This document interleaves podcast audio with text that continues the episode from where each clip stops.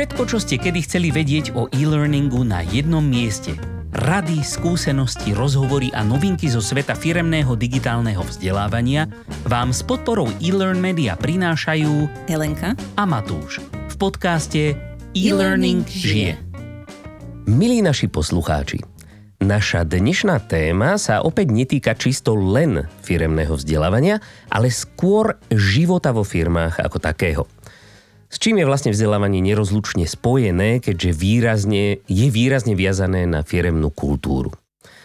A táto naša dnešná téma sa ale týka aj nášho života mimo firiem, pretože žijeme vo svete, obklopený ľuďmi rôznych chutí, farieb, vôní, veľkostí, nálad, daností, schopností, ale aj rôznych rodov, ráz, názorov, náboženstiev či životných filozofií – Skrátka žijeme vo svete pestrom.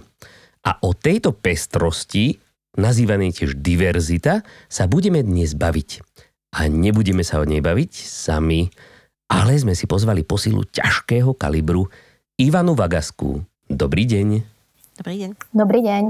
Ja len na začiatok trošilinku predstavím našu hostku, teda Ivana Vagaska je výkonnou riaditeľkou Združenia firiem Business Leaders Forum, a okrem toho vedie v nadácii Pontis tým zodpovedného podnikania a zodpovedá za aktivity Charty Diverzity Slovensko, za organizáciu ocenenia Viabona Slovakia, konferenciu CSR Summit, ako aj za poskytovanie individuálneho CSR poradenstva firmám. Teda odborník na slovo vzatý na našu tému dnešnú. Tak poďme rovno na to. Možno na úvod e, ozrejmime, e, prečo sa vlastne o tejto diverzite rozprávame. Prečo je to dôležité? Respektíve, je to vôbec dôležité? A čo by sa možno stalo, keby sme tú tému nechali len tak niekde zavretú v kumbáli? Mm-hmm. No, vy ste to tak pekne povedali na úvod, že ten svet, v ktorom žijeme, je pestrý a každý a každá sme nejaký a nejaké. A to je jednoducho spoločnosť, v ktorej žijeme, ktorá je naozaj rôznorodá a my teda riešime diverzitu na pracovisku, čiže uh-huh. ja mhm. sa budem držať tých pracovisk, lebo to aj my riešime v rámci našej práce. A uh, ono je dobré, keď to pracovisko nie je izolované alebo odtrhnuté od toho, ako vyzerá ten svet a jednoducho tá, tá pestrosť uh, je v podstate by mala byť vlastná úplne každému, každému miestu. A často sa stáva, že tie pracoviská sú nejakým spôsobom také, také homogénne tým, že keď sa tam tak pozrieme, zistíme, že tam možno, možno prevládajú, prevládajú muži, aj vo vedení sú muži, možno, že ženy zastávajú len nejaké nižšie pozície, zistíme, že sú tam aj určitý vek, tam iba je ľudí, možno sú si aj tak navzájom veľmi podobní. A potom je teda otázka, že, že či dokážu možno aj z hľadiska toho, čo ponúkajú, aký produkt a službu, reagovať na rôznorodé aj zákaznícke potreby, pretože tí zákazníci sú rôznorodí, či majú dostatočný nejaký, uh, uh, taký, taký ne, by som povedala, taký neštandardný pohľad, taký kreatívny, inovatívny prístup. Či to vedia zabezpečiť v tom, že sú podobne, že sú všetci vlastne dosť rovnakí, tak tá diverzita a tá rôznorodosť prináša, okrem toho, že to je správne, jednoducho ju akceptovať a, a vychádzať v jej ústrety, tak prináša práve tú inovatívnosť, nové pohľady, zvyšuje kreativitu. No a predovšetkým je to aj o tom, aby sa ľudia jednoducho cítili dobre v tej, nielen v tej práci, ale samozrejme aj všade inde a tá kultúra tolerancie, rešpektu by mala byť niečo, čo je, čo je určite prítomné. A ono, veľa tých inakostí je skrytých a, a do tých inakostí a rôznorodostí neradíme len veci, ktoré sú objektívne dané ako vek alebo rod, ale napríklad aj to, či je niekto introvert alebo extrovert. A jednoducho to pracovisko by malo byť takým miestom, kde naozaj každý uh, má to svoje miesto, uh, môže sa prihlásiť o slovo, má nejaký hlas, ktorý je aj vypočutý a teda uh, ten človek sa jednoducho cíti tak, že tam zapadá. To sa veľmi teším, že teda ste povedali, že sa, aj, e, že sa to týka teda aj tých introvertov a extrovertov, pretože ja ako, e, ako silný introvert som mal veľmi často ešte, keď som pracoval teda v korporátnom prostredí, e, pocit, že to prostredie je len a len pre extrovertov a my introverti tam nemáme čo robiť. Takže sa teším, že teda tá diverzita sa teraz týka už aj toho. No tá diverzita sa týka úplne každej inakosti. To je to, že my ju vlastne ani nevieme nejakým spôsobom že kvantifikovať, koľko tých faktorov odlišnosti je.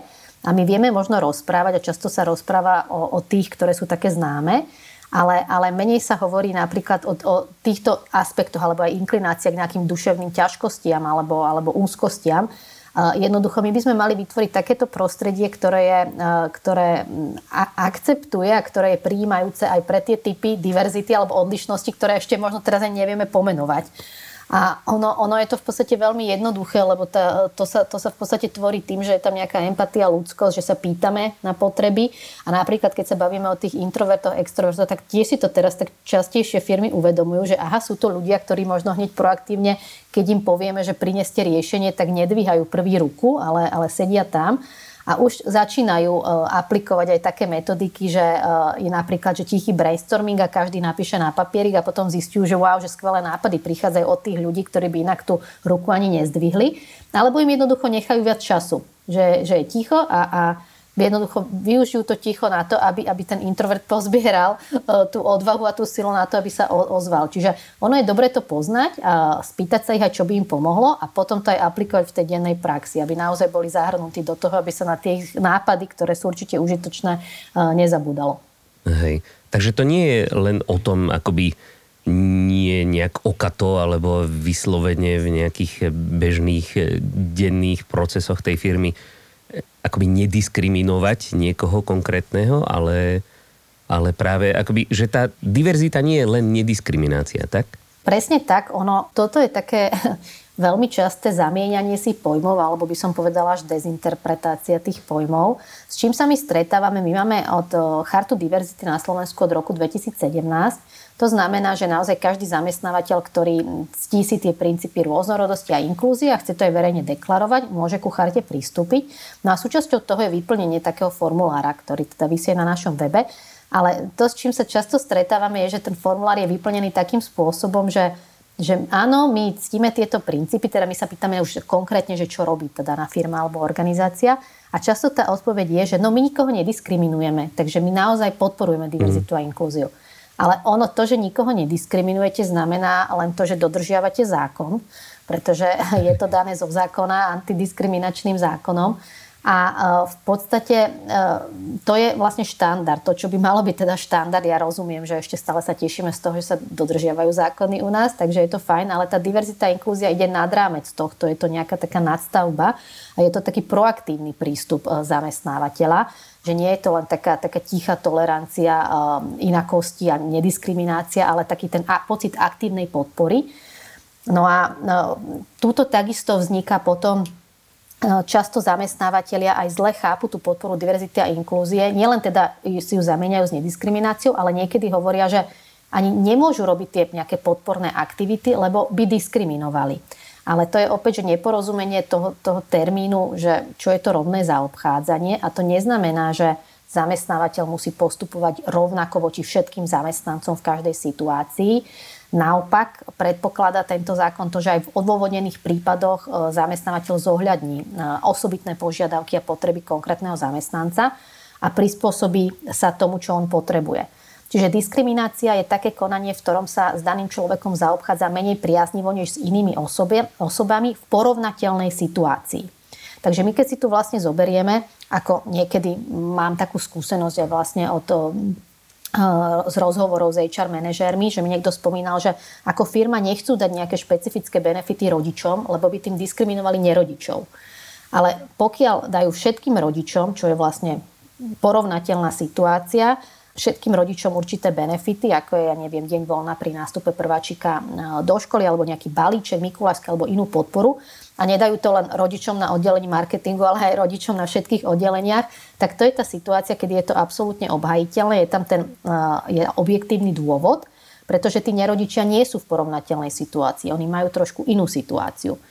Čiže ono to neznamená, že teraz ja musím úplne dávať všetkým rovnako plošne všetko, lebo to si vieme zase tak metaforicky predstaviť, že uh, máme ľudí na uh, nejakém, nejakom takom bežeckom bežec bežeckom areáli a každý síce začína na rovnakej štartovacej čiare, zamestnávateľ im poskytne rovnakú kvalitnú obu, ale niektorí majú jedno závažie, niektorí dve závažia na nohe, niektorí možno tri závažia a teraz ich pustíme bežať.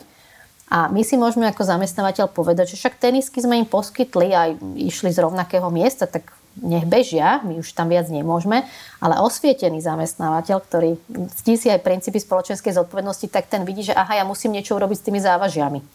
A, a to je práve to, o čom hovorím, že, že sa snaží vykompenzovať im tú stiaženú situáciu nejakými vecami, ktoré sú možno nad rámec toho, čo dostanú nejakí ostatní, ale je tam ten objektívny dôvod, prečo to robí. Takže ono presne toto je to, že čo je také ťažké na tejto téme, že často sa tie pe- e, termíny, či diskriminácia, či podpora diverzity a inklúzie nesprávne chápu a, a nesprávne interpretujú a potom to vedie k tomu, že sa potom tá firma nerobí ako keby nič. A to je, to je zle. Hej.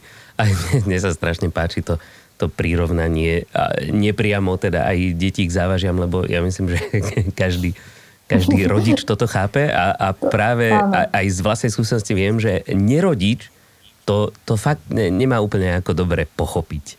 Že, že, ale ono to bude pravdepodobne so všetkými typmi e, rôznosti, nie? Že akoby vždy ten, ktorého sa to týka, a, a, alebo je v tej skupine, ktorá, ktorá má nejakú ktorá je niečím iná od, od inej skupiny. Napríklad proste ženy vedia, je to ako byť ženou, muži vedia, ako, byť mužom, ale naopak je to proste dosť ťažké.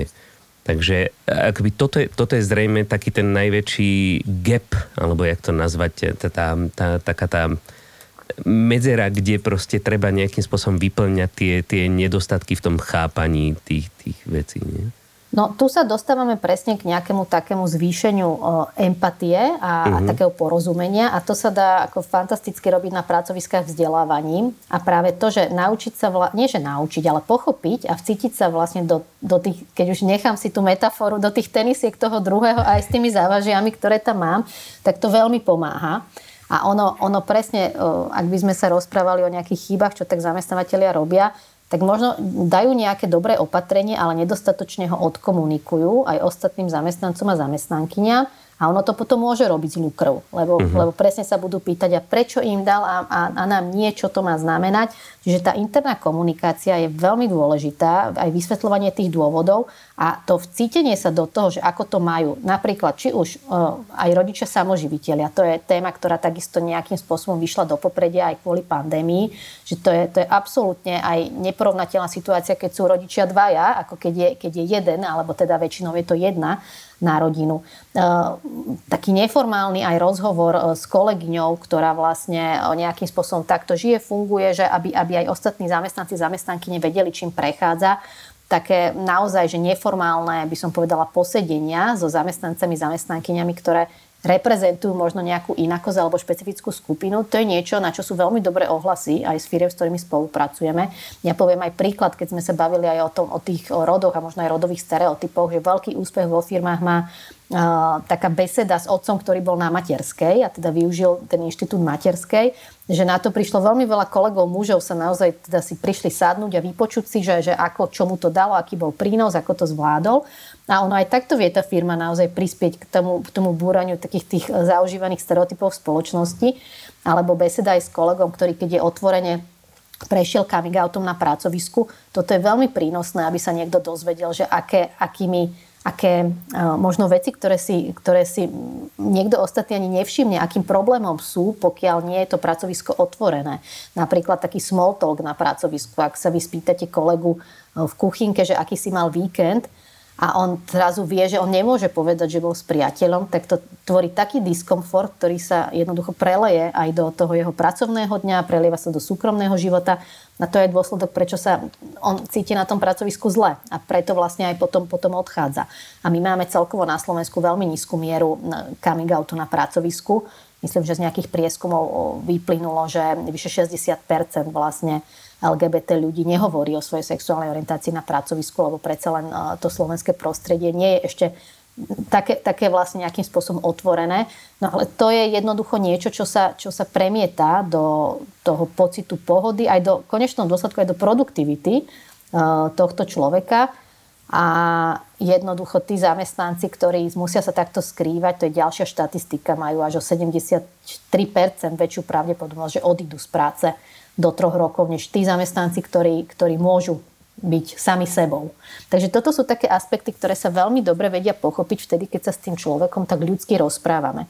A teraz už je naozaj taká doba, myslím si, že to aj zamestnanci, najmä tej mladšej generácie, ale nechcem generalizovať, pretože aj zamestnanci tej eh, staršej generácie to určite ocenia, kedy je treba vniesť aj tú ľudskosť, empatiu, aj porozumenie mm, ako keby toho, ako fungujeme mimo úplne tej práce, lebo to nám potom pomáha lepšie aj v tej práci, práci fungovať a byť k sebe, byť sebe naozaj lepší.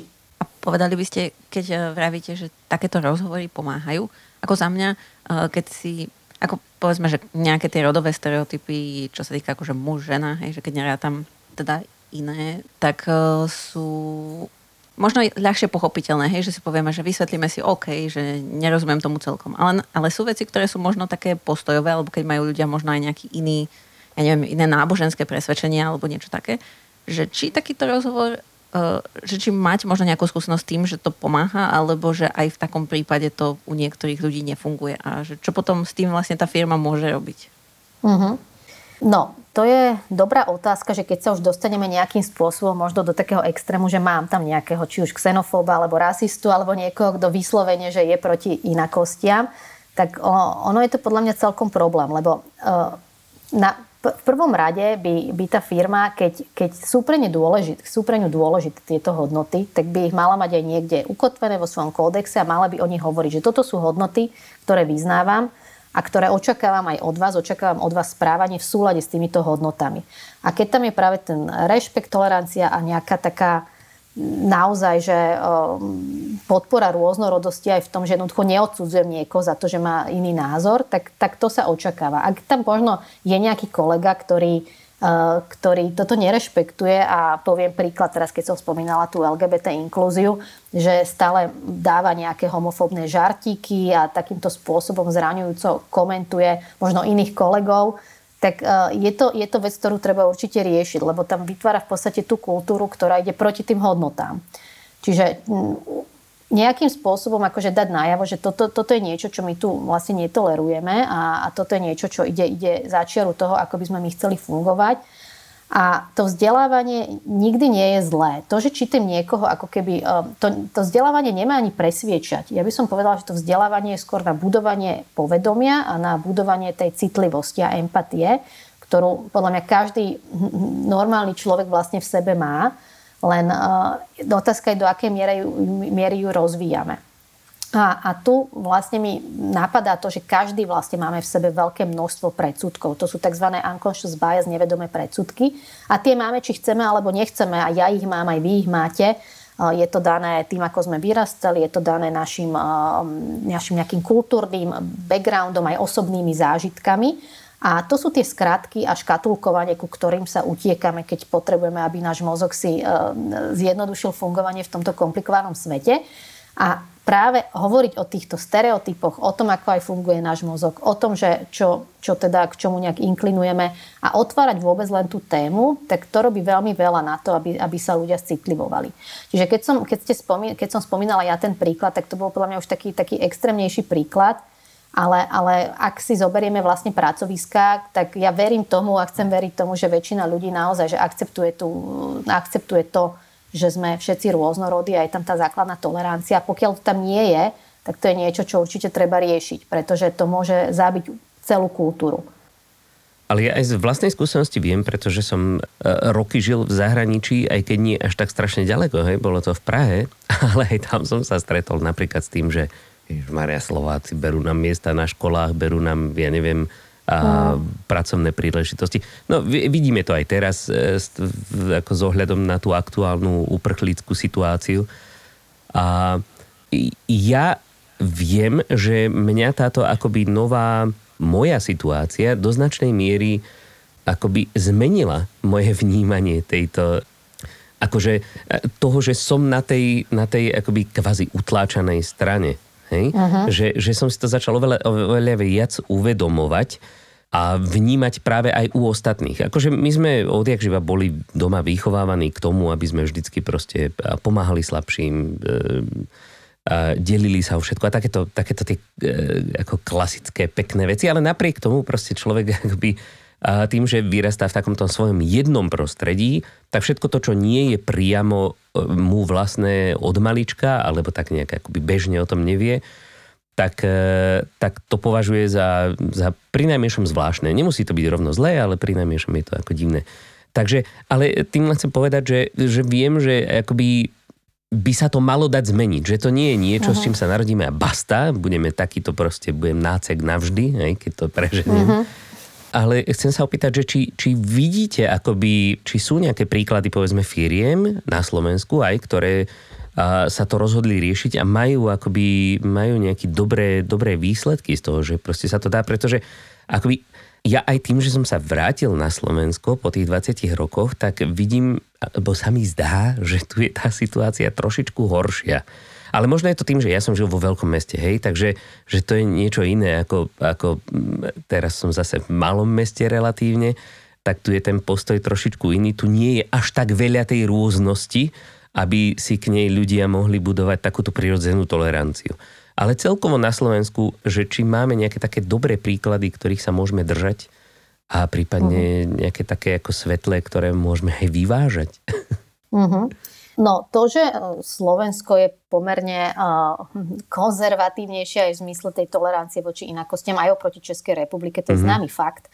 A keď si len pozrieme nejaké štatistiky, ja si pamätám Eurobarometer spred pár rokov, kde bolo, že 30% ľuďom na Slovensku by bola nepríjemná spolupráca s Rómom a myslím, že až 35% že nechcelo mať kolegu alebo kolegyňu z LGBT komunity. Čo je vlastne tretina ľudí, že majú problém s tým, že by kolega, kolegyňa mali inú sexuálnu orientáciu. A, a tie čísla za Českú republiku sú, sú lepšie. A celkovo mi v týchto, toto je úplne, že pod priemerom Európskej únie. No, čiže, no, čiže sú, to, sú to, čo sa týka naozaj tej tolerancie inakosti, tak sme na tom uh, uh, pomerne zle, by som povedala. To je jedna vec. Ale čoho je to dôsledok, alebo, alebo čo, čo, na čo by som ešte nadviazala, čo ste spomínali, že práve tá nevedomosť vedie k nedorozumeniam a predsudkom. Čiže to že, to, že si niečo nedostatočne uvedomujeme alebo o tom nevieme, je aj to, prečo možno niekoho odsúdime, onálepkujeme alebo sa teda správame k nemu, k nemu nepekne. Čiže tu sa práve dostávam k tomu, že, že aj tá úloha zamestnávateľov, že OK, asi nezmeníte, ako ste spomínali už toho úplne, že nácka, aj to je teda, že to asi je teda presne už otázka, že aj na, na, na, na iných odborníkov, že, že ako, ako sa s týmto, s týmto vyrovnať, ale ak tu máme ľudí, ktorí možno len sú už takí, by som povedala, že, že také klasické predsudky v sebe majú, len preto, že niečo nepoznajú, tak naozaj najefektívnejšou cestou, ako proti tej nevedomosti ísť, je rozprávať o tej inakosti, a nerobiť takéto vzdelávanie na silu nejaké, že toto musíte absolvovať, pretože povinné školenie, ale skúsiť to práve tými neformálnymi cestami, to, že poprosíte kolegov, kolegyň, aby zdieľali svoju osobnú skúsenosť, podporíte zamestnancov, aby sa združovali, to sa volá, že Employee Resource Groups, čiže v takých skupinách, kde sa na základe určitej črty, či už sú to treba otco, otcovia, alebo matky, alebo rodičia, alebo sú to eh, LGBT ľudia, že oni sa vlastne združia a vedia, vedia nejakým spôsobom aj na pracovisku vymyslieť aktivity pre ostatných, tak na toto sú napríklad veľmi dobré ohlasy. A keď ste sa pýtali presne, že to sú, čo sú tie príklady dobrej praxe, no tak treba povedať, že čo sú tie príklady dobrej praxe v podpore diverzity a inklúzie na Slovensku, tak to je niečo, čo sme prevzali, a teda firmy prevzali, lebo predovšetkým nositeľmi tejto témy sú pobočky nadnárodných veľkých firiem a prevzali to zo zahraničia, od svojich materských firiem. Čiže to sú práve tieto napríklad spomínané Employee Resource Groups, ktoré fungujú vo veľkých firmách, ako je, neviem, IBM, Lenovo, Accenture a podobne. A, mm, Takisto spoločnosť IKEA vlastne tie hodnoty, ktoré má naozaj, naozaj má od tej svojej materskej firmy zo, zo Švedska, zo Škandinávie, ale aj do nášho stredoeurópskeho priestoru ich vytrvalo vnáša, za čo, za čo je patrí vďaka.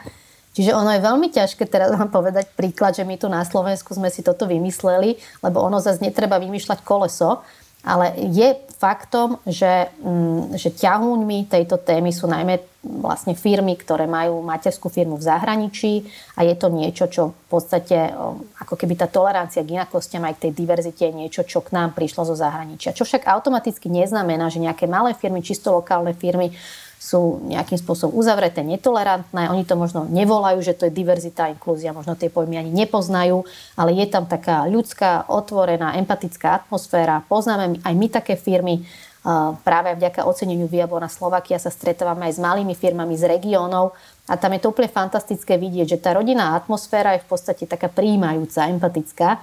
A ono je to presne to, že ako by to malo byť. Že, že vy sa jednoducho pýtate, či už ste malá firma alebo veľká, tých svojich kolegov, kolegyň, čo by potrebovali, čím by ste im mohli ako zamestnávateľ pomôcť. Ak im viete pomôcť, lebo ono to nemusia byť ani finančne náročné veci, ako to, že zrazu umožníte flexibilitu práce, čo teda pred pandémiou bol priam, že mm, úspech, niečo také vybaviť, ale pandémia, akože aspoň niečo dobré, čo priniesla, je to, že si firmy uvedomili, že áno, že dá sa to. A už len to, že im vidíte v ústretí tou organizáciou práce, alebo nejakými, nejakými inými jednoduchšími riešeniami, tak to je tá diverzita inklúzia, že jednoducho počúvate počúvate a reagujete na to. A ono sa to dá tak ako v malých firmách, tak aj v tých veľkých, ktoré už na to majú možno nejaké papiere, štandardy a nejaké noty od svojej materskej firmy. A v tomto, v tomto musím potvrdiť teda vaše slova. Ja a som v zásade veľmi šťastný človek, čo sa zamestnania týka. Že pracoval som 10 rokov pre švédsku firmu, nie pre IKEA, ale tam tá rodinná atmosféra bola absolútne proste základ všetkého a tam sa jednoducho človek cíti dobre a aj, aj keď ho možno nebaví priamo to, čo robí, alebo ja neviem, má nejaký konflikt so svojimi kolegami alebo s, nejak, s nadriadeným, tak vie, že sa to dá riešiť, lebo má ten pocit, že proste to prostredie je naklonené tomu, že chce, aby sa tam ten človek cítil dobre, hej, takže akoby všetko sa dá vyriešiť. A teraz zase pre zmenu pracujem v malej firme, kde proste je nás pár a čo ako by sme možno nechceli byť inkluzívni, tak sa to nedá. Proste sme na sebe závislí. Takže proste tam, tam je to také prirodzené, tam je to taká prirodzená rodinná atmosféra, pretože proste všetci na ja sebe Povedala by som, že v rámci týchto posledných rokov sme aj tak zistili, akože nie len u nás vo firme, ale aj, aj ja osobne, že, že sú v mojom okolí ľudia, ktorí sa dá, sú moji aj kamaráti alebo aj kolegovia, ktorí majú na niektoré veci iné názory. Aby som povedala, že v niektorých veciach to boli aj zásadné veci, ale tým, že sú to ľudia, ktorých som poznala dopredu a akože vážim si ich v mnohých iných veciach, tak e, sa mi ľahšie s nimi o týchto veciach rozpráva, že ich neberiem ako, že to sú tí nejakí iní, hej, ktorých nemám rada, ale že teda sú to tiež normálni ľudia, ktorí len na niektoré veci majú iný názor. A môžeme sa o tom rozprávať, ako že niekedy nedospejeme k ničomu, ale nie je tam takéto, že by sme sa nemali radi. No alebo hlavne, že tam nie je takéto znevažovanie, že teraz ťa označím uh, nejakou nálepkou, že si hlúpy, alebo si zlý, alebo čokoľvek tak, tá, tak, tak tolerancia je dôležitá, len ono je to aj v dnešnej dobe dosť tenký, tenký ľad, že pokiaľ tá tolerancia má ísť, keď sa rozprávame, že žijeme vlastne v hybridnej vojne, kde sa šíria dezinformácie, čiže ono je to tiež taká, taká výzva, že um, aj, tá, aj tá tolerancia iných názorov, že do akej miery teda uh, aj uh, ako keby ísť s tou, s tou toleranciou, pokiaľ teda je niekto, kto šíri dezinformácie napríklad na pracovisku. Lebo tu už podľa mňa ideme za čiaru toho aj, čo je ako keby prospešné pre spoločnosť a čo je vlastne škodlivé pre spoločnosť. Čiže ono je úplne iné mať e, treba iný, iné náboženské presvedčenie a hovoriť svoj názor alebo čokoľvek toto, ako možno šíriť e, dezinformácia a klamstva, ktoré naozaj dlhodobo poškodzujú našu spoločnosť. Takže ono tam je veľmi veľa takýchto úskalí aj v celej tejto téme, na ktoré e, ešte nepozná nikto, ani nedávam nejakú úplne presnú odpoveď ako s tým, ale ja si myslím, že otvorenou komunikáciou a takou, kde naozaj je také, taká, také by som povedala, že prostredie, kde e, je možné si povedať naozaj e, na rovinu, že tak toto áno, alebo toto nie, tak to sa, to sa dá vlastne všetko vyriešiť. A pevne ja tomu verím, že preto je veľmi dôležité vlastne komunikovať otvorene s ľuďmi, aj komunikovať vlastne veľmi pevne tie postoje, hodnoty, ktoré firma má, ale takisto aj reagovať na to, keď sa tam stane niečo, čo nie je v súlade s tými hodnotami. Ako som spomínala aj m, takú tú, tie homofóbne poznámky, to sa nazýva aj mikrodiskriminácia, že možno len niekto niečo tak akože povie a myslel to ako žart, ale on sa to častejšie opakuje a vy zrazu zistíte, že vás to úplne trápi a vy máte stiahnutý žalúdok ani nechcete ísť do práce. No tak ono, ono to treba riešiť a nastaviť tie mantinely tomu. Takže tie hodnoty by mali byť prítomné v tom každodennom živote firmy, malo by sa o nich hovoriť a aj tá tolerancia inakosti by mala byť presne taká, aby sa nám tu žilo dobre. Aby sa vlastne v rámci tej tolerancie sme opäť, ne, aby sme opäť ne, nedezinterpretovali ten pojem natoľko, že sa zneužije. Veď že ono je to celé, celá tá e, ľudská existencia, tá akoby ten spoločenský život je vlastne také ako našľapovanie po tom tenučkom ľade, pretože každý z nás má niečo, čo ho robí akoby odlišným v nejakej skupine iných ľudí. Ne? Každý máme niečo, čo v zásade, ja neviem, v práci vôbec nevadí, že som taký a onaký. Ale keď prídem do nejakej inej spoločnosti, tak tam už je to také, že tam radšej stojím niekde v rožku a len tak ticho pozerám. Takže akoby e, tá, tá, e, e, okrem tej otvorenosti, tá empatia je teda akoby taký ten strašne strašne kľúčový prvok toho všetkého, že proste na chvíľočku sa stíšiť možno v tom, v tom prvom momente, keď príde taký ten nával toho, že preboha, čo tu chceš s týmto tvojim názorom, proste skúsiť e, narátať do troch a, a pochopiť niečo. Ale teda vravíte, že, že tá empatia, e, že je to niečo, čo sa dá naučiť. No, to by asi so mňou nie každý súhlasil z odborníkov, psychológov, ale dá sa na nej pracovať. Uh-huh. Určite to niečo, nie je to niečo, s čím sa rodíme a buď ju máme alebo nie. Je to dané, dané výchovou a nejakým tým našim určite backgroundom, ktorý sme dostali nejakom formatívnom období nášho života, ale dá sa posilňovať samozrejme, dá sa posilňovať, zvyšovať a uh, je, to, je to presne, presne o tom, že posilňovať také tie do, dobré stránky v nás, lebo presne každý máme v sebe nejaké tie temnejšie stránky a také tie dobré. A teraz je o, otázne, že, alebo otázka, že, že ktoré, ktoré vlastne budeme nejak tak posilňovať. A myslím si, že aj zamestnávateľ môže spraviť veľa preto, aby posilnil práve tie dobré stránky. Či už napríklad teraz, ako je vojna na Ukrajine, tak u, jednoducho um, má nejaké jasné stanovisko k tomu, k tomu čo sa deje, uh, daruje nejak, vlastne nejaký finančný obnos alebo zorganizuje materiálnu zbierku, dá zamestnancom, zamestnankyňa možnosť ísť dobrovoľníčiť tak to je presne to, že, že pôsobíme presne a posilňujeme vlastne to, vďaka čomu tá naša spoločnosť funguje a vďaka čomu prežíva. To je tá solidarita, súdržnosť. Takže aj zamestnávateľ môže takýmito aktivitami vlastne tie dobré veci posilňovať. Mne napadla ešte taká ako veľmi dobrá zbraň práve na takéto ťažké témy v podstate je humor. Podľa mňa, pretože ja to vnímam hlavne, ja mám strašne rád žáner stand-up komedy. A u nás to nie je až tak, roz, trošku sa to rozbieha, ale ešte to nie je až tak. Ale napríklad v Amerike, tam, tam je to proste ako stará známa zabehnutá vec.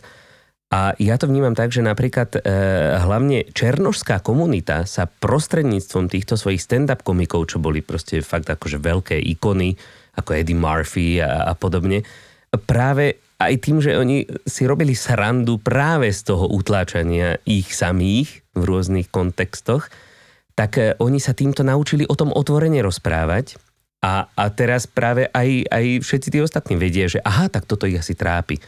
Takže, takže toto je, aj je to taká nenásilná vec, že proste ako keď urobíte vtip, tak ako nikto vás nepôjde kameňovať, aj keď Dobre, sú asi no, ale, ke, ale je keď, to už, také... keď už presne hovoríme o tom tenkom mladí, ja toto úplne s vami súhlasím, že ten humor dokáže veci posúvať ďalej a je veľmi dobrou ako keby veľmi dobrým e, búračom tých stereotypov, ale je dôležité, že kto ako keby ten humor e, robí, akým spôsobom. A napríklad v prípade nejakého búrania predsudkov e, je iné, keď niekto urobí humor a je priamo z tej komunity alebo z tej mm-hmm. znevýhodnenej skupiny Jasné. a niekto iný používa tento humor alebo vtipy. A ono toto je presne taký tenký ľad aj na pracoviskách, že niekto povie, však to bol len taký neškodný vtip. Ale ono vždy sa na to treba pozerať tou optikou toho, koho sa týka a že, či pre toho človeka nebol ten vtip zraňujúci. Lebo toto sú presne také, také klasické, sú tie homofóbne vtipy, ktoré, ktoré naozaj sú skutočne veľmi zraňujúce a, a, a práve možno to ten daný človek, ktorý tie vtipy uh, takto, takto dáva pravidelne, ani o tom nevie, pokiaľ mu to niekto tak nepovie, že aha, ale tak mm-hmm. toto je naozaj niečo, prečo ten človek uh, nechce ani, tvoj kolega ani nechce prísť do práce. Čiže um, humor určite skvelý, ale presne si treba dávať pozor na to, že či nie je zraňujúci. Jasné. No ve to určite možno takto práve začať, začať tým, že, že e, ja robím vtipy o sebe a mm. potom priberiem k sebe niekoho, kto s kým sa nebojím o tom otvorene vtipkovať a takto postupne. Ja, ako ja viem, že, že humor vie byť tiež na druhú stranu taký ako riadne rozdeľujúci, ale Ono možno to, že prečo ten humor funguje, je, že ak niekomu poviem, že sa mi nepáči napríklad, ako sa správa ku mne, tak eh, ten druhý človek to je to vlastne tiež ako keby môže to brať ako útok na neho, alebo na takú tú svoju No skrátka, že on nechcel možno aj urobiť zle, ale tak necíti sa príjemne. A keď to človek povie s humorom, tak um, sa to často dá zobrať tak akože trocha ľahšie. Ale je fakt, že to naozaj musí hovoriť ten človek, ktorý s tým má problém a nie ten druhý, lebo a potom to druhé, to vysmievanie sa ako keby. Mm-hmm. Áno, toto sú všetko vlastne citlivé veci, kde, kde treba a, a podľa mňa každý z nás by mohol by hoci kto kameňom, kto že nikdy neurobil žiaden nejaký komunikačný alebo iný prešľap, tak to asi, uh, asi nikto taký nie je. Uh, kto, by bol úplne v tomto smere, že nemal, nemal žiadny problém. Čiže je to takom procese aj vzájomného učenia sa. Podľa mňa to, čo je dôležité, je mať tú schopnosť aj sa ospravedlniť. Že aha, tak tu som asi prestrelil, aj keď som možno teda povedal vtip, ktorý bol, že veľmi vtipný a zrazu som si uvedomil, že aha, však som zranil presne túto, že či už staršie ženy alebo kolegu homosexuála, tak uh, prísť a ospravedlniť sa je, je podľa mňa veľmi, veľmi uh, očistujúce v tom, aby sme sa posunuli ďalej. Že nie je ako problém spraviť nejakú chybu, ale uh, skvelé je, keď sa vieme z nej poučiť a ísť ďalej. Toto. A možno keď aj vravíte, že je to vlastne taký tenký ľad, tak e, to je zase ako keby druhá tá strana mince, keď niektorí ľudia hovoria, že no a teraz už budeme, že, že všetko je také, že príliš že politicky korektné, uh-huh. že pomaly človek už nemôže nič povedať. A že či aj tam máte možno nejaký typ, že No, Kde to asi presne, tú hranicu? presne hovoríte, že to, je, to sú práve vlastne kritici vlastne celkovo aj témy diverzity a inklúzie hovoria, že woke, woke washing, čiže asi taká, taká tá kultúra prehnanej politickej korektnosti alebo cancel culture, že nemôžeme vlastne vôbec nič, aby sme nikoho neurazili. No to je presne, že nikto vám tú hranicu presne nedá, že, že takto to presne ide tá hranica a toto áno, toto nie, že to, to je také nejak, nejak tak tekuté. Ja to v princípe ako považujem za takú že každé, každá nejaká reakcia si vyvoláva nejakú kontrareakciu a tým sa tá spoločnosť posúva. Čiže v zásade tiež e, tá, tá cancel culture je, e, je e, v mnohých, mnohých ohľadoch, mi to, mi to prípada, že áno, že je to také, že, že úplne, úplne že prehnané a nedáva to možno, možno No, ako keby presne to možno dusí tie veci, ktoré robia tú našu spoločnosť a to naše bytie príjemným, ako humor a ďalšie, ďalšie aspekty. Na druhej strane, že je to aj obraz toho, že tá spoločnosť sa nejakým spôsobom vyvíja a to, čo bolo možno akceptovateľné pred rokmi, teraz už akceptované nie je. No ale taký úplne, že super príklad na toto, ktorý, na ktorý sa presne stiažujú treba z muži, že to už si nebudú môcť ani dovoliť že nám otvoriť dvere. Tak to je také úplne, že typická dezinterpretácia toho, čo sa deje, ak sa bavíme o nejakej ženskej emancipácii. Lebo ak my tu poukážeme na to, že nemá herec chytať za zadné partie tela maskérku a nemal by to robiť, čo pred rokmi by sa nad tým nikto nepozastavil, tak to je obraz toho, že áno, že nemalo by sa to proste robiť, že donedávna to bolo akceptované, že ženské telo je v podstate objekt, ktorého si každý sa môže dotknúť, môže sa k nemu vyjadriť a zrazu sa to zmenilo. A samozrejme, že sa to tým, ktorí predtým uh, si na tom postavili humor, fungovanie a celkovo sa im to nepáči. Ale to, že sa to zmenilo, je úplne, úplne fantastická správa, že pre, pre, pre ženy, ktoré doteraz to ticho akceptovali a boli zvyknuté, že takto to bývalo na pracoviskách, takto jednoducho museli fungovať, lebo inak e, by bol problém, tak zrazu sú šťastné, sa to zmenilo. A to že, to, že sa to ako keby dezinterpretuje, že tak teraz nebude môcť byť galantný a všetko musí byť ako keby úplne, že rovnako bude žena vyzerať ako muž a podobne, tak to je, to je myslím, že také úplne, že až, až smiešne. Že to predsa nikto nehovorí. My tu len hovoríme o nejakej základnej ľudskej slušnosti a o tom, aby bola tá empatia aj voči tým, kde sme si možno dlho zvykli na to, že, že by nemusí zrazu tá skupina ako keby bola zviditeľnená. Takže, takže často, často je to v podstate o, o, o tom nepochopení toho, čo sa deje a, a takom ne, neprijatí faktu, že m, za to, že by sme v niečom zvykli um, vyrastať a na niečo sme si zvykli, to neznamená, že možno nejaká iná skupina, ktorú sme si nevšímali, bola dlhodobo zraňovaná, prehliadaná. A toto by nám malo otvoriť oči a povedať si, aha, však to je ako takto, to, to, to, to asi takto by nemalo. A je to príležitosť na posun. Hej, malo by to tak byť a tak snáď to tak aj bude.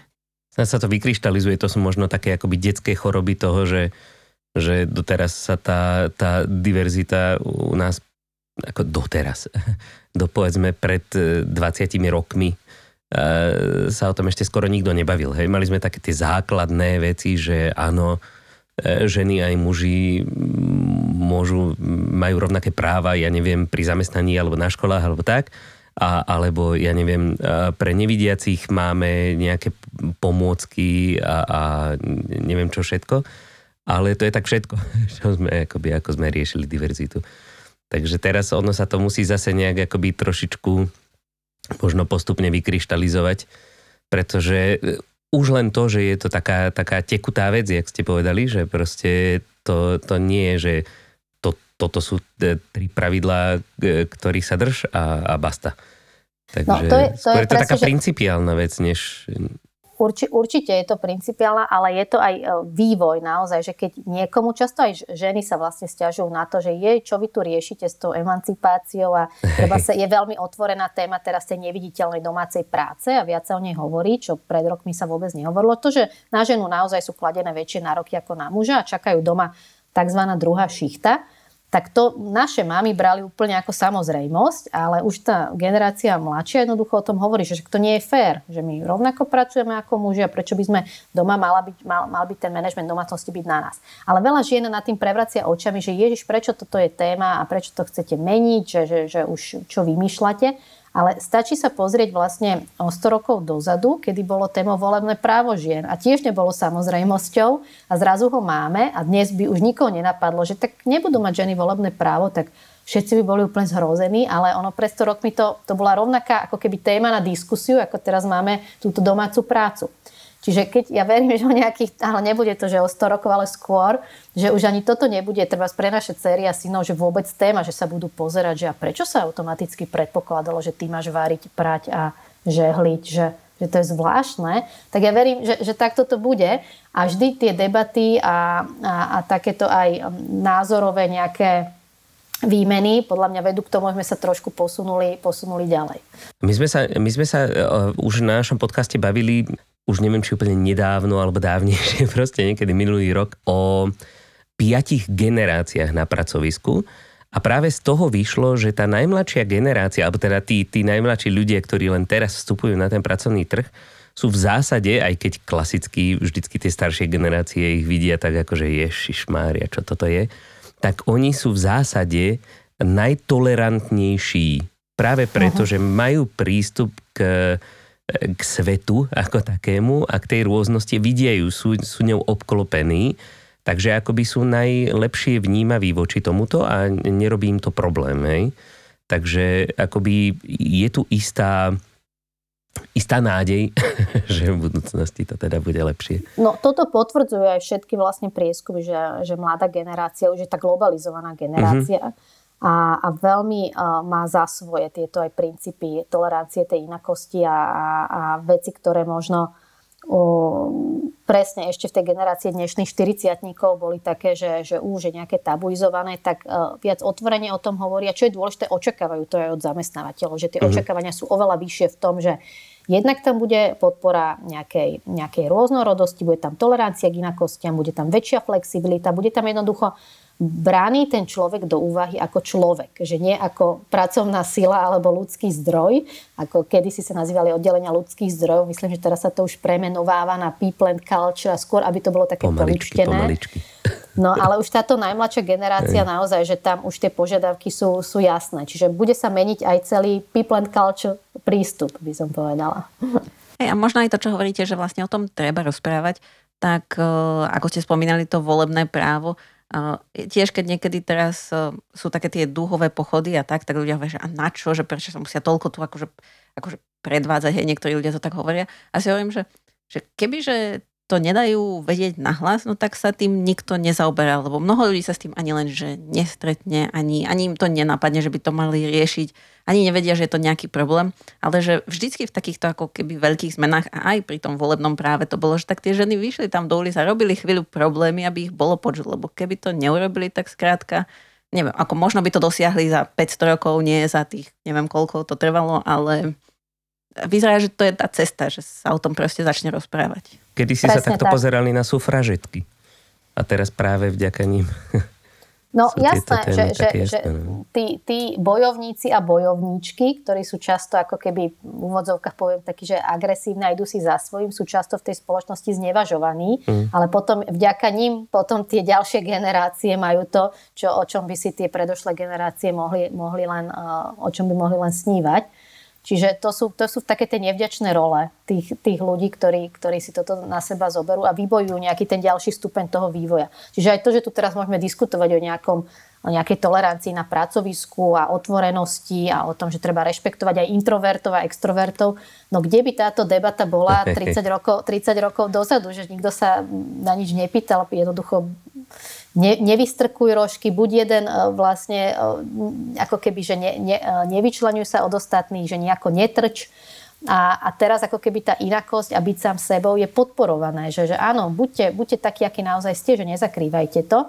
Čiže naozaj je tam ten vývoj, ktorý ale niekto musel vybojovať a my by sme mu mali byť vďační a nie, nie, neprevracať oči, že, uh, že akí sú hluční alebo čo tým chcú povedať, ale zje nám to na nervy. Tak nie, asi je tam ten dôvod, prečo, prečo to robia. A možno keď ste aj tak spomínali, uh, pre, vlastne na začiatku ste to spomínali, že teraz uh, aj keď sa riešia aj to, že či je niekto introvert alebo všetky rôzne tie skupiny, a že možno ako by k tomu mala tá firma pristúpiť, že čomu sa vlastne bude venovať. Lebo keď tých inakostí je strašne veľa, že či je nejaký typ, hej, že možno si nejaký prieskum urobí a kto vie, že čo by povedali tej firme ľudia, či by vôbec povedali pravdu, že ako by k tomu mala možno firma pristúpiť, keby to chcela začať riešiť. No úplne ste to povedali, že tak ako by som ja postupovala, kebyže teraz mám takú, že firma tabula rasa, že nič sme doteraz nerobili a že teda poďme, poďme nejako, nejakým spôsobom zistiť vôbec, či tu tie hodnoty, ktoré nejak takto vedenie cíti a má, že vyznávajú aj ostatní, a, a jednak, čo tí ľudia potrebujú, že čo by sme mohli spraviť, aby sa tu cítili lepšie. No tak najlepšie je začať tým, že sa ich spýtam. Ideálne začať nejakým vlastne anonymným prieskum. Samozrejme záleží, aká veľká je tá firma, ale predpokladám, že teda nejaká väčšia, lebo v tej menšej si to tí ľudia tak nejak prirodzene povedia. Ale začať nejakým prieskumom, kde by bezpečne, mali to bezpečné prostredie a bezpečný spôsob, ako povedať, čo si myslia jednak čo aj oni sami potrebujú, či sa naozaj cítia prijatí a rešpektovaní, či ten hlas je vo firme počuť, ale jednak by som aj zistila aj tie ich postoje k inakostiam a či tam teda nie sú nejaké predsudky, z čoho by nám krásne mohlo vypadnúť, že keď tam zistíme treba, že aha, že tak tu je dosť veľké percento ľudí má problém s prijatím LGBT kolegu, tak aha, toto je téma, ktorú by sme mali otvoriť a kde by sme mali búrať tie predsudky tým, že budeme o tom, že pozveme vlastne človeka, ktorý bude o tom hovoriť. Že jednoducho zvýšime tú empatiu znížením tej nevedomosti. Takže ten prieskum by bol podľa mňa taký prvý krok. No určite to, čo ďalej treba robiť, je to, že tá téma nie, sa nedá odbiť nejakým, že jedno školenie za rok, kde si povieme nejaké naše hodnoty a princípy.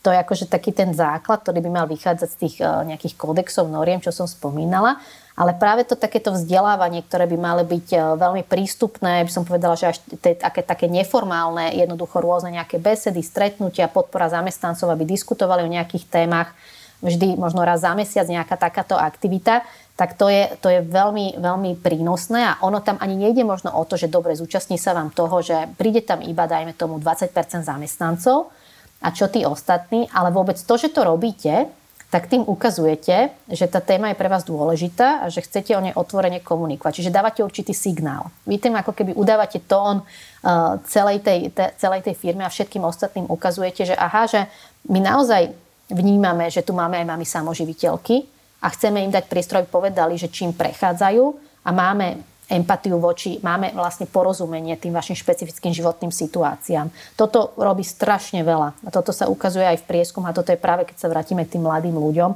Hľadajú presne takéto firmy, ktoré, ktoré vnímajú ich a ich životné situácie. Čiže tie tréningy, vzdelávanie. No a potom z toho prieskumu by vám mohlo aj vypadnúť niečo konkrétne, čo by ste vedeli zmeniť. Napríklad z hľadiska organizácie práce, z hľadiska benefitov alebo možno nejakých kompenzačných opatrení. Čiže Možno by ste zistili, že vy vlastne vôbec nemáte ani bezbariérové pracovisko, že máte tam jedného pracovníka, ktorý využíva nejakú pomôcku, ako je vozík alebo možno niečo iné. A on by vám vlastne zrazu, teda akože, ak vám to nepovedal doteraz, čo je veľmi zlé, ale, ale možno by ste vlastne zistili, že by ani nie ste natoľko bezbariérovi, ako by ste byť mali. A, a už zase máte konkrétnu vec, ktorú by ste vlastne mali upraviť na, na tom vašom pracovisku. Potom je tu presne tá flexibilita, možnosť organizácie práce, nejaké ďalšie ústretové kroky, ktoré, ktoré viete spraviť. No a potom taký ten posledný stupeň je nenechať si toto všetko len pre seba. Čiže je fajn, keď interne to máte poriešené, ale je dobre, keď o tom hovoríte, lebo tým opäť vytvárate niečo, čo potom môžeme považovať za normu. Čím viac zamestnávateľov bude vlastne hovoriť o tom, že má takýto prístup k zamestnancom a zamestnankyňam, tak sa to stane normou, kde, ktorú už aj tí ostatní pomalší budú, budú následovať. A teda keď e, my sme napríklad niektoré, ako ste hovorili, že niektoré tie veci, čo už vymysleli v zahraničí, tak naše firmy prebrali. A že či je niekde aj taký zdroj referencia, že keby sa niekto chcel pozrieť, že čo už teda existuje, aby som to ja nemusel vymýšľať od nuly, že či sú tieto skúsenosti alebo nejaké také veci, ktoré fungujú možno niekde spísané pre ľudí, ktorí si to chcú uh-huh. pozrieť? No tých stránok je samozrejme a inšpiračných zdrojov veľmi veľké množstvo. Ja čo môžem určite poradiť e, firmám, organizáciám je stať sa signatárom Charty Diverzity, e, ktorú vlastne administrujeme a signatárom sa môže stať bezplatne akýkoľvek zamestnávateľ. A čo je tá výhoda, že my sme naozaj taký zdroj informácií v tom, v tom obrovskom množstve podtém, ktoré sa pod témou diversity a inklúzie skrývajú. E, organizujeme rôzne podujatia, networkingy, kde vedia zamestnávateľia získať konkrétnu inšpiráciu na opatrenia, ktoré potom vedia uplatniť alebo zrealizovať vo, vo svojich firmách, organizáciách. Čiže to je možno taký prvý e, bod, že stať sa súčasťou nejakej platformy, kde, kde jednoducho získate tú konkrétnu inšpiráciu, viete sa učiť od svojich od svojich eh, nielen konkurentov, ale aj ostatných firiem na trhu a tak, tak sa vlastne eh, posúvať ďalej. No a potom taký veľmi dobrý, by som povedala, rengen eh, firmy alebo organizácie je spraviť si, sprejsť si samohodnotiacim nástrojom, ktorý sme vyvinuli v spolupráci so Slovenským národným strediskom pre ľudské práva. Je to indexdiverzity.sk a v podstate už len vyplňaním tohto dotazníka zistíte, že čo všetko by ste vlastne mali nejakým spôsobom brať ako firma do úvahy. E, tú metodiku vytvorila expertka na e, rodovú rovnosť Olga Pietruchová a je to taký veľmi dobrý tiež prvý krok e, aj pre tých, ktorí možno s touto témou začínajú, aby sa vôbec nejak tak dovzdelali, že čo všetko vlastne toto obnáša, ale aj pre tých, ktorí niekde už v tej téme sú aby vedeli teda, kde v tej téme sú, lebo na konci im to aj dá konkrétne nejaké percento, že či sú nejaký diversity začiatočník alebo diversity champion. Takže taký, taký veľmi dobrý obraz dostanete naspäť, také, takú spätnú väzbu na, na fungovanie vás ako firmy. A teda tieto formálne, akože ten dotazník si asi môže robiť úplne hoci, kto asi aj nejaká malá firma. Určite. A ale teda predpokladám, že také tie komplexné nástroje toho, že ideme teraz riešiť diverzitu, že si tam urobíme, ja neviem, možno oddelenie na to človeka najmä, ktorý sa bude o to starať, tak to sa asi skôr týka tých veľkých firiem, predpokladám. No jasné, že asi firma, ktorá má 10 zamestnancov a zamestnanky nebude najímať manažéra pre diverzitu a inklúziu, lebo nejakým spôsobom si to vedia ošetriť sami. Ale e, problém je, že ani tie väčšie firmy, ktoré majú stovky a tisícky zamestnancov, e, nemajú takéhoto manažéra.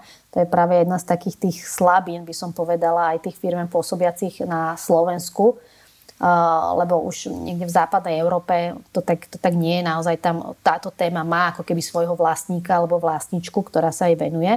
A je to človek, ktorý aj má tú dôveru a má, má ten mandát od CEO, aby o nejakých veciach rozhodoval alebo mal ich, mal ich na nejak svojej agende, aby ich posúval ďalej.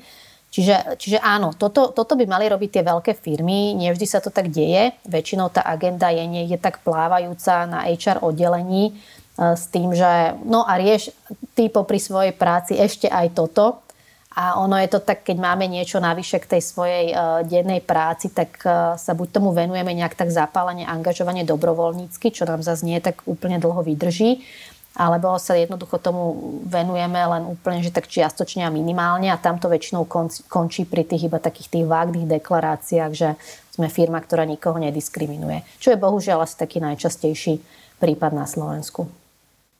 Tak dúfame, že e, čoskoro sa prehopsneme cez to, my nikoho nediskriminujeme na sme inkluzívni, príďte k nám, cíte sa ako doma. U nás je každý súčasťou jednej veľkej rodiny. Amen. Ver, verím aj ja. Tak super, tak my vám strašne pekne ďakujeme za návštevu v našom podcaste a ja chcem len našim poslucháčom povedať, že samozrejme všetky tie zdroje, o ktorých sme sa tu dneska bavili, vám nalinkujeme na našu stránku elearnmedia.sk lomka podcast, aby ste si sami mohli sa stať signatármi Charty diverzity alebo si urobiť práve ten dotazníček Index diverzity. A takisto na tú stránku nalinkujeme aj článok, ktorý ste nám vyposielali akože pred Aha, prípravou uh-huh. tohto podcastu.